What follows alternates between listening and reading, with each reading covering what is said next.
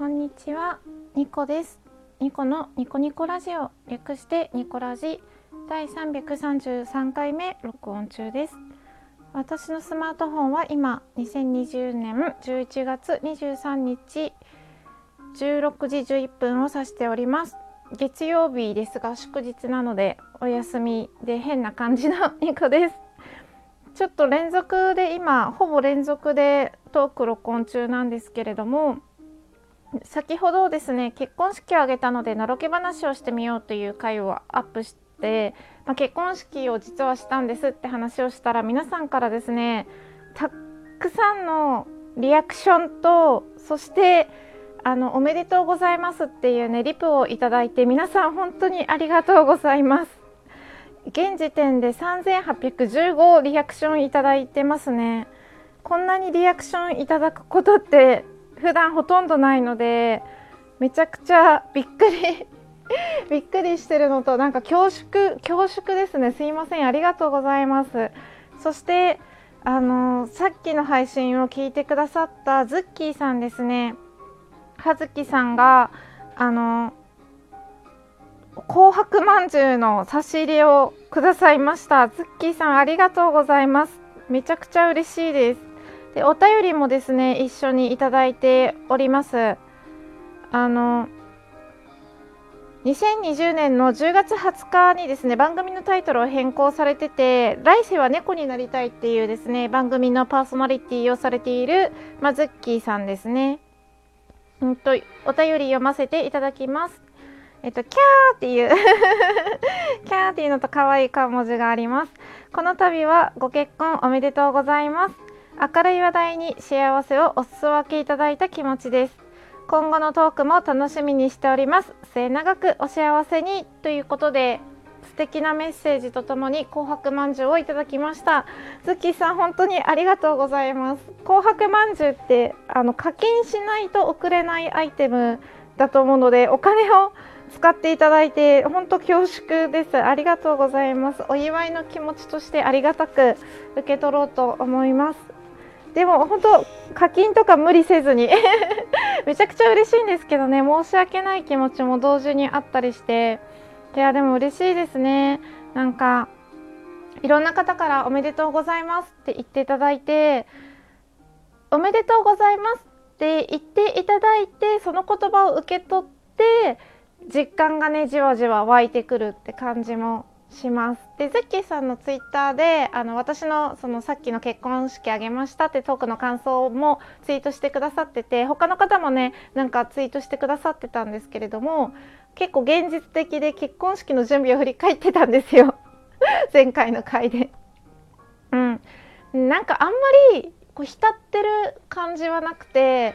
結婚式当日は本当にあっという間に終わって特にね緊張まあ緊張はちょっとしてたんですけれどもつつがなく終わってでお相手の方とはまだ入籍してなくて一緒に住んでもいなくてただ結婚式を、まあ、挙げただけなんですけど、まあ、皆さんからね「おめでとうございます」って、まあ、このリあのリアクションじゃない リアクションもなんですけどラジオトークのトーカーさんとかリスナーさんとかからもお祝いの言葉をいただいたしまあ結婚式で当たり前ですけど身内からもねおめでとうって言葉をいただいてでパートナーを紹介することもできてでまあみんなの前で2人が夫婦になるっていう誓いをしてそれでなんか、まあ、入籍とかよりも結婚式の方がなんかこうあ私たちこれから夫婦になるんだなっていう実感が湧くのかなって感じがします。今まあまだ別々に住んでるのでそこまで実感してないんですけれどもその日はすごく私にとって特別な日でずっとねなんか笑顔あふれる 日でしたね。すごく楽しかったです。あの親族同士が集まるっていう機会もあんまりなかったので今まで。すごくね久しぶりに会う親戚とかもいてであのもう何年ぶりかに会うから話とかねどう盛り上がるのかなってちょっと心配だったんですけど、まあ、パートナーの紹介したりあの親戚の時の結婚式はこうだったよねって思い出話に花が咲いたりしてすごくね楽しかったです。うん、であのコロナが流行ってる中での、まあ、結婚式だったのでいつものとは違う式だったのかなって思うので思うので まあ、その辺もお話ししようかなって思います。まずですねえっと挙式まずチャペルで挙式を挙げてその後披露宴に移ったんですけど挙式の時私たちがバーンってこうバージンロードを歩いたりする時とかはあの列席者の皆さんあのチャペルの椅子に座ってる方たちにはマスクをしていただいてました。うん、であの挙式の時普通に賛美歌をみんなで歌うんですけど賛美歌は歌わずにあのなんだっけ賛美歌を歌う人たちがチャペルの中に3人ぐらいいてその人たちだけが、まあ、スタッフさんたちだけが歌って言葉はもう参列者は発しないで3列の、まあ、1列目の椅子は開けてましたね。2列目まで開けてたかな。飛沫が飛ばないようにするために。で参列者も間隔を空けて座るような感じでスタッフさんが促してくれて。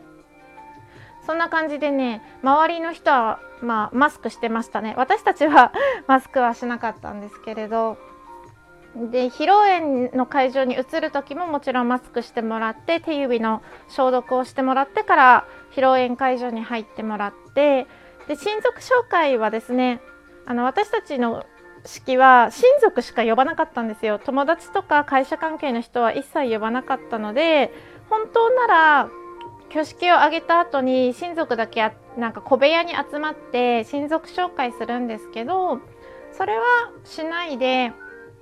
披露宴会場でみんなにマイクを渡して自己紹介をしてもらうっていう形にしました。でその時も一応マスクをして話してもらいましたね。うん。で自分たちの準備としてはマスクを配りました。個包装のマスクを配ったしあの手指の消毒剤も自分たちで持ち歩けるやつをあの人数分準備してテーブルに置いて使ってもらうようにしました。うん、で、まあ、食事と寒暖メインの、まあ、親族だけのアットホームな会にしようっていうのはもともとコロナが流行る前から2人で話し合ってたことでここの価値観が合うっていうのはすごく良かったなって思います。あとまあ挙式にお金はあんまりかけたくないねっていう価値観もあったのでそこがちょっとずれるとそこから話し合わないといけないから、まあ、そこはねなんか生活の価値観とかが合う相手なのでスムーズでしたね。うん、で余興なんですけれどもただ観覧するだけだとちょっと間延びするかなって思ったので私たちは余興を一応準備しました。でただ友達にね普通余興とか頼んだりすると思うんですけどそういう余興じゃなくて自分たちが余興を開催するって感じで自分たちにまつわるクイズを出してテーブル対抗戦で答えてもらうみたいな感じにしました。他にもアイデアとしては、まあ、親族同士共通点が例えばバイクを乗るのが趣味のおじさんとお父さんとかいたりしてそういう感じで共通点があったりしたのでまあ親族クイズみたいな感じであの親族の共通点をクイズにしようかとかあと私がですね親戚からあのティアラとかを借りてたんですね。でこのティアラはこの会場内の誰かから借りました。さて誰から借りたんでしょうかみたいな感じでこう親族の間で話題になる会話のきっかけになるようなクイズを出したらいいんじゃないかとかそういうアイデアもあったんですけれども、まあ、結局の親族の共通点クイズはなしにして私たちにまつわるクイズだけを出すようにしました結構ねこれがあのテーブル内での会話のきっかけとかになったりしてで初めてね会う親族同士とかもいたので、まあ、それでちょっと会話のきっかけになったし、まあ、場もあの間延びせずに寒暖ばっかりにならずにそこはすごく良かったなって思います。で親族だけの披露宴だったのでもう司会者はあの立てないでスタッフさんにお願いしましたね。うん、でそこもあの契約の時に一応聞いて司会って立てるんですか？とか聞いたら、まあ、うちのスタッフが簡単でよければやりますよって言ってくださったので、まあ、お願いしました。で最後の打ち合わせの時にその司会をしてくださるスタッフさんとも一応最後に打ち合わせをさせていただきました。でもそういうのってあの私がお願いしたんですよ。あの司会のスタッフさんとも最後に打ち合わせしたいですってお願いして現実化したので実現か？実現したので、まあ、そういうのもねあのなんか不安なこととかあったら全部プランナーさんに相談した方がいいなって思いましたね。でブライダルインナーとかもあのドレス式場と提携してるドレスショップでブあのブライダルインナー買うとすごく高いんですよ。なのであのワコールとかデパートとかに入ってるブライダルサロンブライダルサロンっていうかあるので、まあ、デパートとかに行ってそういうブライダルインナーを探してもいいんじゃないかなって思いましたね。うん、あとあのインスタとかで譲ってくれる人とかもいるしメルカリとかで安くでね1回しか来てないので次の花嫁さんに譲りますぐらいの感じですごく安くで売ってくださってる方とかもいるので、まあ、節約したい方はブライダルインナーとか、うん、アクセサリーとかグローブとかはそういうメルカリとかで買ってもいいのかなって思います。なんかね節約ばっかりですね。そんな感じでコロナ禍でちょっとねあの今までとは違う結婚式結構ね席もゆとりがあるような感じで組みましたしマスクとかもね普段普通だったらしない場面でもしてもらったりとかしたんですけど、まあ、安心して行えたから良かったなって思います。最後までお付き合いいただいてありがとうございました。